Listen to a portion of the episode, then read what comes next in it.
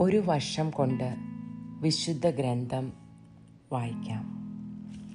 ഇന്ന് ഉൽപ്പത്തി പുസ്തകത്തിൽ നിന്നുള്ള പതിമൂന്നും പതിനാലും അധ്യായങ്ങളും വിശുദ്ധ മർക്കോസിന്റെ സുവിശേഷം അഞ്ചാം അധ്യായവുമാണ് വായിക്കുന്നത്. ഉൽപ്പത്തി പുസ്തകം അധ്യായം പതിമൂന്ന്. അബ്രാമും ലോത്തും. അബ്രാം ഭാര്യയോടും സ്വന്തമായ സകലത്തോടും കൂടെ ഈജിപ്തിൽ നിന്ന് നെഗബിലേക്ക് പോയി. ലോത്തും കൂടെയുണ്ടായിരുന്നു. അബ്രാമിന് ധാരാളം കന്നുകാലികളും സ്വർണവും വെള്ളിയും ഉണ്ടായിരുന്നു. അവൻ നെഗബിൽ നിന്ന് ബഥേൽ വരെയും ബഥേലിനും ആയിക്കും ഇടയ്ക്ക് താൻ മൻ മുൻപ് കൂടാരമടിച്ചതും ആദ്യമായി ബലിപീഠം പണിതതുമായ സ്ഥലം വരെയും യാത്ര ചെയ്തു. അവിടെ അബ്രാം കർത്താവിന്റെ നാമം വിളിച്ചപേക്ഷിച്ചു. അവന്റെ കൂടെ പുറപ്പെട്ട ലോത്തിനും ആട്ടിൻപറ്റങ്ങളും കന്നുകാലിക്കൂട്ടങ്ങളും കൂടാരങ്ങളും ഉണ്ടായിരുന്നു. അവർക്ക് ഒന്നിച്ച് താമസിക്കാൻ ആ ദേശം മതിയായില്ല. കാരണം അവർക്ക് വളരെയേറെ സമ്പത്തുണ്ടായിരുന്നു. ഒന്നിച്ചു പാർക്കുക വയ്യാതായി. അബ്രാമിന്റെയും ലോത്തിന്റെയും കന്നുകാലികളെ മേയ്ക്കുന്നവർ തമ്മിൽ കലഹമുണ്ടായി. അക്കാലത്ത് കാന്യാന്മാരും പെരീസ്യരും അന്നാട്ടിൽ പാർത്തിരുന്നു. അബ്രാം ലോത്തിനോട് പറഞ്ഞു നമ്മൾ തമ്മിലും നമ്മുടെ ഇടയന്മാർ തമ്മിലും കലഹമുണ്ടാകരുത്. കാരണം നമ്മൾ സഹോദരന്മാരാണ്. ഇതാ ദേശമെല്ലാം നിന്റെ കൺമുൻപിലുണ്ടല്ലോ. എന്നെ പിരിഞ്ഞു പോവുക ഇടത് ഭാഗമാണ് നിനക്ക് വേണ്ടതെങ്കിൽ ഞാൻ വലത്തോട്ട് പോയിക്കൊള്ളാം. വലത്ത് ഭാഗമാണ് നിനക്കിഷ്ടമെങ്കിൽ ഞാൻ ഇടത്തോട്ട് പോയിക്കൊള്ളാം. ജോർദാൻ സമതലം മുഴുവൻ ജലപുഷ്ടിയുള്ള ഭൂമിയാണെന്ന് ലോത്ത് കണ്ടു. അത് കർത്താവിന്റെ തോട്ടം പോലെയും സോവാറിന് നേരെയുള്ള ഈജിപ്തിലെ മണ്ണ് പോലെയുമായിരുന്നു. കർത്താവ് സോതോമും ഗോമോറയും നശിപ്പിക്കുന്നതിന് മുൻപുള്ള അവസ്ഥയായിരുന്നു അത്. ലോത്ത് ജോർദാൻ സമതലം തെരഞ്ഞെടുത്തു. അവൻ കിഴക്കോട്ട് യാത്ര ചെയ് തിരിച്ചു. അങ്ങനെ അവർ തമ്മിൽ പിരിഞ്ഞു. അബ്രാം കാനാൻ ദേശത്ത് താമസമാക്കി. ലോത്ത് സമതലത്തിലെ നഗരങ്ങളിലും താമസിച്ചു. അവൻ സോതോമിനടുത്ത് കൂടാരമടിച്ചു. സോതോമിലെ ആളുകൾ ദുഷ്ടന്മാരും കർത്താവിന്റെ മുൻപിൽ മഹാപാപികളുമായിരുന്നു. അബ്രാം ലോത്തിൽ നിന്ന് വേർപെട്ടതിന് ശേഷം കർത്താവ് അബ്രാമിനോട് പറഞ്ഞു നീ തലയുയർത്തി കിഴക്കോട്ടും പടിഞ്ഞാറോട്ടും തെക്കോട്ടും വടക്കോട്ടും നോക്കുക. നീ കാണുന്ന പ്രദേശമെല്ലാം നിനക്കും നിന്റെ സന്താന പരമ്പരകൾക്കും എന്നേക്കുമായി ഞാൻ തരും. ഭൂമിയിലെ പൂഴി പോലെ നിന്റെ സന്തതികളെ ഞാൻ വർദ്ധിപ്പിക്കും. പൂഴി ആർക്കെങ്കിലും എണ്ണിത്തീർക്കാമെങ്കിൽ നിന്റെ സന്തതികളെയും എണ്ണാനാകും. എഴുന്നേറ്റ് ഈ ഭൂമിക്ക് നെടുകയും കുറുകയും നടക്കുക. അത് നിനക്ക് ഞാൻ തരും. അബ്രാം തന്റെ കൂടാരം മാറ്റി ഹെബ്രോണിലുള്ള മാമ്രയുടെ ഒക്കുമരങ്ങൾക്ക് സമീപം താമസമാക്കി. അവിടെ അവൻ കർത്താവിന് ഒരു ബലിപീഠം നിർമ്മിച്ചു. ഉൽപ്പത്തി പുസ്തകം പതിനാലാം അധ്യായം. ലോത്തിനെ രക്ഷിക്കുന്നു. ഷീനാർ രാജാവായ അമ്രാഫേൽ എല്ലാസർ രാജാവായ അരിയോക് ഏലാം രാജാവായ കെദോർ ലാവോമർ ഗോയിം രാജാവായ തിദാൽ എന്നിവർ തങ്ങളുടെ ഭരണകാലത്ത് സോതോം രാജാവായ ബേറ ഗോമോറോ രാജാവായ ബീഷ അത്മാ രാജാവായ ഷീനാബ് സെബോയീം രാജാവായ ഷെമബർ ബേല അതായത് സോവോർ രാജാവ് എന്നിവരോട് യുദ്ധം ചെയ്തു. ഇവർ സിദ്ധിം താഴ്വരയിൽ അണിനിരന്നു. അതിപ്പോൾ ഉപ്പുകടലാണ്. അവർ പന്ത്രണ്ട് വർഷം കേദോർ ലവോമറിന് കീഴടങ്ങി കഴിയുകയായിരുന്നു. എന്നാൽ പതിമൂന്നാം വർഷം അവർ അവനെതിരെ പ്രക്ഷോഭം കൂട്ടി. പതിനാലാം വർഷം കെദോർ ലാവോമറും കൂടെയുണ്ടായിരുന്ന രാജാക്കന്മാരും ചെന്ന് അഷ്തരോത്ത് കർണായിമിൽ റഫായിമുകളെയും ഹാമിൽ സൂസിമുകളെയും ഷാവേ കിരിയാത്തായിൽ എമ്മീമുകളെയും സെയിർ മലകളിൽ ഹോരിരെയും അടിച്ചമർത്തി. അവർ മരുഭൂമിയുടെ അതിർത്തിയിലുള്ള ഏൽ പാരാൻ വരെയെത്തി. അവർ പിന്തിരിഞ്ഞ് എൻമിഷ് പാത്തിൽ അതായത് ക്യാദേശിൽ ചെന്ന് അമലേക്കരുടെ നാട് കീഴടക്കി. ഹസസോൻ താമാറിൽ പാർത്തിരുന്ന അമോരിരെയും തോൽപ്പിച്ചു.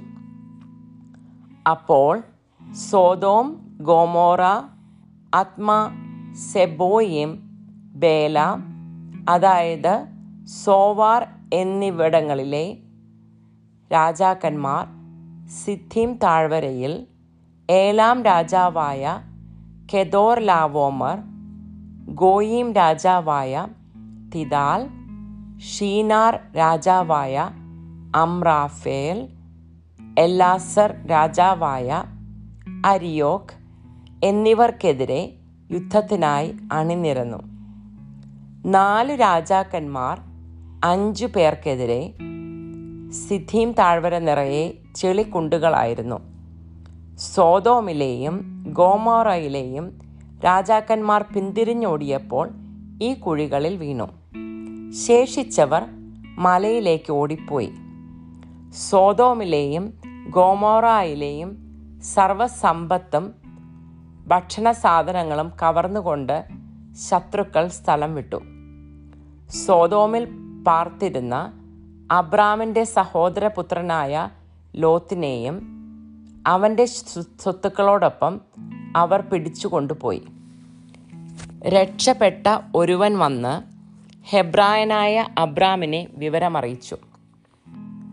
താനുമായി സഖ്യത്തിലായിരുന്ന എഷ്കോലിന്റെയും ആനറിന്റെയും സഹോദരനായ മാമ്രെ എന്ന അമോര്യന്റെ ഓക്കുമരത്തോപ്പിനടുത്താണ് അബ്രാം താമസിച്ചിരുന്നത്. സഹോദരൻ തടവുകാരനാക്കപ്പെട്ടു എന്ന് കേട്ടപ്പോൾ തന്റെ വീട്ടിൽ തന്നെ ജനിച്ചു വളർന്നവരും പയറ്റി തെളിഞ്ഞവരുമായ മുന്നൂറ്റി പതിനെട്ട് പേരോടൊപ്പം അബ്രാം ദാൻ വരെ അവരെ പിന്തുടർന്നു.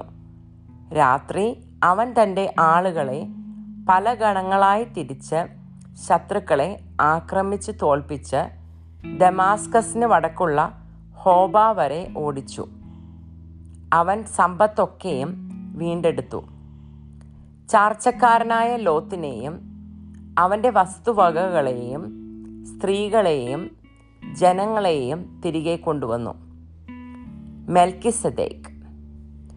കെദോർ ലാവോമറയെയും കൂടെയുണ്ടായിരുന്ന രാജാക്കന്മാരെയും തോൽപ്പിച്ച് മടങ്ങി വന്ന അബ്രാമിനെ എതിരേൽക്കുവാൻ സ്വതോം രാജാവ് രാജാവിന്റെ താഴ്വര എന്നറിയപ്പെടുന്ന ഷാവേ താഴ്വ താഴ്വരയിലേക്ക് ചെന്നു. സാലേം രാജാവായ മെൽക്കിസദേക്ക് അപ്പവും വീഞ്ഞും കൊണ്ടുവന്നു. അത്യുന്നതനായ ദൈവത്തിന്റെ പുരോഹിതനായിരുന്നു അവൻ. അവൻ അബ്രാമിനെ ആശീർവദിച്ചുകൊണ്ട് പറഞ്ഞു ആകാശത്തിന്റെയും ഭൂമിയുടെയും നാഥനായ അത്യുന്നത ദൈവത്തിന്റെ കൃപാകടാക്ഷം നിന്റെ മേൽ ഉണ്ടാകട്ടെ. ശത്രുക്കളെ നിന്റെ കയ്യിൽ ഏൽപ്പിച്ച അത്യുന്നത ദൈവം അനുഗ്രഹീതൻ. അബ്രാം എല്ലാറ്റിന്റെയും ദശാംശം അവന് കൊടുത്തു. സ്വതോം രാജാവ് അബ്രാമിനോട് പറഞ്ഞു ആളുകളെ എനിക്ക് വിട്ടു തരിക. സമ്പത്തെല്ലാം നീ എടുത്തുകൊള്ളുക.